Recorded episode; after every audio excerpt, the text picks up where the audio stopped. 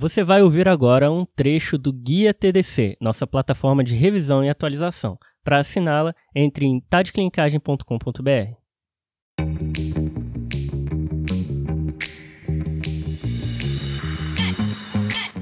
Olá, membros, ouvintes e leitores do Guia TDC, o seu serviço de revisão e atualização em clínica médica. Eu sou o João Mendes. Eu sou o Pedro Magno. E eu sou o Cauê Malpig. É, pessoal, mais uma edição, aqui é a edição de número 7 do nosso guia. E hoje a gente vai falar de temas aí variados, hein? Beleza, João. Então hoje a gente traz mais três temas aqui para o nosso público. Vamos falar então de beta-agonistas de curta ação na asma. Vamos falar também de interação medicamentosa com os novos anticoagulantes orais diretos. E vamos falar também de demência rapidamente progressiva. Esse tema é top, viu? Já tive um caso de demência rapidamente progressiva e senti falta assim de um local para estruturar meu pensamento. Boa, e muito Exatamente. remédio também. DOAC, eu nem sei dizer qual é a especialidade que você está falando quando você fala de DOAC, porque todo mundo é de usa. Todo mundo, é de é, todo mata, mundo. é cardio, né? Mas bora começar então com beta-agonista e asma, João? Vamos nessa então, Pedro. Esse é mais um trabalho que foi aí anunciado no encontro da ATS, né, a American Thoracic Society, né? A gente já fez a cobertura de um trabalho dessa conferência no guia passado. Que é aquele trabalho de fibrose pulmonar idiopática, né? Exatamente, uma medicação promissora. E agora, ainda na cobertura dessa conferência, a gente traz uma nova evidência de terapia na asma aí a respeito dos beta-agonistas de curtação que a gente vai chamar aqui de SABA. Beleza, que a gente tá, que é o aerolin, salbutamol, fenoterol, né? Que os pacientes recorrem muito, né? Sendo que assim, cada vez mais as evidências têm se formado e, e criado aí uma noção de que utilizar somente os beta-agonistas de curta, somente o SABA, não é uma coisa muito boa para os pacientes. É, João, já vamos pontuar que a gente está quebrando um paradigma aqui, né, da, da, da, condução dos pacientes com asma, né? A ideia, a gente sempre teve a ideia que os beta-2 agonistas de curta duração abrem a via aérea, né? Então, em teoria, era para melhorar e, e, de forma significativa uma crise de asma. Por que, que isso não acontece dessa forma, então? Exato, Cauê. E de fato, os SABA aliviam imediatamente os sintomas, mas apesar de fazerem isso, eles não atuam na inflamação pulmonar, tá? Várias evidências mostram que depender de SABA está associado com o controle ruim da uhum. doença, certo? E o uso excessivo dessa medicação está associado com exacerbações graves da asma. Certo. E existe um efeito dose-resposta aqui, tá? Quanto uhum. mais eu uso, maior o meu risco. E várias coortes de países aí, de vários locais do mundo, mostram que tem muitas pessoas que têm tratamento para asma que ficam aumentando o uso de SABA em casa, Sim. sem procurar assistência médica, sem ir atrás para revisar, ver se podia fazer uma coisa a mais. E o resultado é que essas pessoas eventualmente têm exacerbações graves e eventualmente até óbito por asma, tá? A ideia aqui é que meu paciente faz broncoconstrição, então eu uso o broncodilatador, mas isso vira um ciclo vicioso e a gente tem que quebrar esse ciclo vicioso aí, né, João? E é contraintuitivo, né, Cauê? Porque você pensa que é um remédio que é para causar alívio da parada e até uhum. faz um alívio naquele momento, só que ao longo do tempo, de maneira é, uma, uma ação mais prolongada, você consegue ver o malefício, né? Exato. Exato. E quando o médico inicia com o SABA, sinaliza para o paciente algumas coisas. Primeiro, o paciente tende a ter, ser mais resistente uma hora que o corticoide inalatório entrar, porque ele acha que o remédio dele é o SABA, certo? Uhum.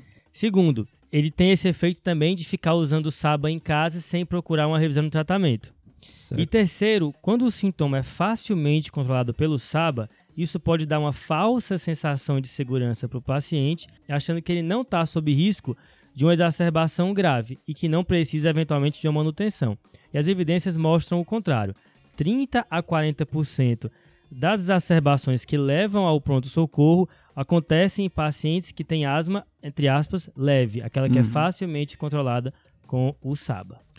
Não é uma relação direta, né, João? Não é ah, só porque a minha asma é leve, então quer dizer que eu nunca vou no hospital em ruim, né? Não, isso não existe, né? Exatamente. Essa falsa sensação de segurança é problemática. Boa. Beleza, então se afastando aqui um pouco desse uso isolado do SABA, João, o que, que as novas diretrizes estão recomendando no momento? Então, o GINA já fez essa mudança, tá? já fez esse movimento recentemente. Nem todas as diretrizes ao redor do mundo acompanharam o GINA, mas é a tendência, né? Então, o GINA já fala o seguinte, que o uso de um beta-agonista isoladamente para controle de sintomas não é mais recomendado. Uhum. Você tem que sempre parear o beta-agonista com o corticoide inalatório. E aí a opção 1, a linha 1 de tratamento que o Gina fornece, é você usar um corticoide inalatório junto com o formoterol. E aqui é especialmente o formoterol, porque apesar de ser um beta-agonista de ação longa, ele tem início de ação rápido. Certo. Então, essa estratégia foi testada. Então a primeira linha, formoterol e corticoide. O corticoide, um dispositivo único que eu uso tanto para controle como para alívio. E a segunda linha? Aí a segunda linha que o Gina traz é, olha, se você não tem como fazer esse, esse formoterol que a gente recomendou, você usa o seu SABA que você já usava, tipo o salbutamol, e aí toda vez que você tiver que utilizá-lo, você também utiliza a bombinha do corticoide, pareando as duas. Precisei usar um SABA, uso também o corticoide para não usar o SABA sozinho. O perigo é usar o SABA sozinho, beleza. Exato. Entendi. E essa ideia de você usar um dispositivo só para tanto causar. E essa ideia de você usar um dispositivo só para manutenção e caso precise utilizar o mesmo dispositivo para alívio. Que é o da linha 1, né? Exato, que é a linha 1, que é o, o formoterol com o corticoide, é chamado de terapia SMART, tá? Ou estratégia SMART, que é Single Maintenance and Reliever Therapy, né? Que é tipo assim, a mesma coisa junta, alívio e manutenção. O que é que isso é bom? Porque eu deixo mais prático para o paciente. Ele não precisa andar com vários dispositivos, com técnicas diferentes. Ele tem o mesmo e aí facilita a logística para ele. O problema, João, é porque essa apresentação de formoterol corticoide, ela não é a apresentação que tem na maioria dos postos de saúde, né? No posto de saúde, geralmente, ou tem corticoide sozinho, ou tem o SABA sozinho, né? Exato, Pedro. Para conseguir o formoterol com corticoide, muitas vezes tem que fazer aquele formulário de medicação de alto custo, a LME, né? Exato. E nem é sempre fácil de conseguir. E aí que entra esse estudo que saiu agora, o Mandala, tá? Beleza. Ele foi publicado no dia 2 de junho no New England, junto com a conferência aí da ATS. E o que ele testou foi o seguinte, justamente aquela linha 2 ali do, do Gina para ver se realmente aquilo funcionava, que ainda a gente não tinha um grande estudo como esse. Ele Boa. testou o albuterol sozinho, Que seria o SABA. que seria o SABA, que é o nosso salbutamol, Beleza. versus o albuterol junto com o corticoide inalatório como medicação de resgate. Então o paciente recebia um dispositivo único, Uhum. e aí um grupo tinha só o albuterol, outro tinha albuterol com corticoide. E aí esse grupo albuterol com corticoide, ele tinha duas doses diferentes de corticoide, tá? E aí o paciente utilizava isso caso ele sentisse sintomas. E aí, João, o que, que o trabalho mostrou? Então, trabalho grande, tá? Multinacional, duplo cego, randomizado, tudo na- nos conformes, com mais de 3 mil pacientes. A maioria é adulto. E o que ele encontrou foi que após 24 semanas, a incidência de exacerbação grave com necessidade de uso de corticoide sistêmico foi significativamente menor no grupo que pareou aí o beta-agonista de curta, o SABA, junto com o corticoide aleatório, que no estudo foi a budesonida. Além disso, a taxa de eventos adversos não diferiu entre os grupos, beleza?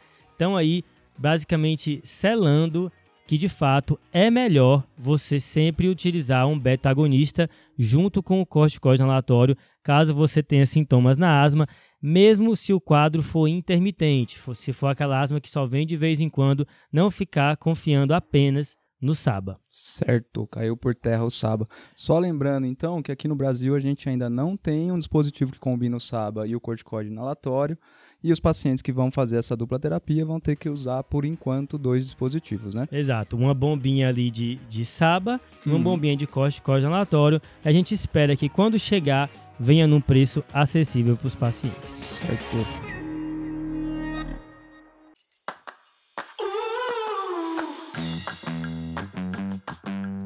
E agora vamos para o segundo tópico, falar um pouquinho das interações medicamentosas com os anticoagulantes orais diretos, né, os DOACs. Por que, que a gente vai comentar um pouquinho disso semana, Pedrão? Aqui é o seguinte, Cauê. Tem um, teve um artigo recente que ele foi pri- primeiramente publicado em novembro de 2021. como- Isso que você ouviu foi um dos três tópicos do Guia TDC que é lançado semanalmente. Além do mais, é lançado revisões mensais, casos clínicos, os tópicos têm as referências, infográficos e tabelas, tudo que saiu de mais importante na medicina. Junte-se a mais de 800 assinantes do Guia TDC. Entre em tadclinicagem.com.br.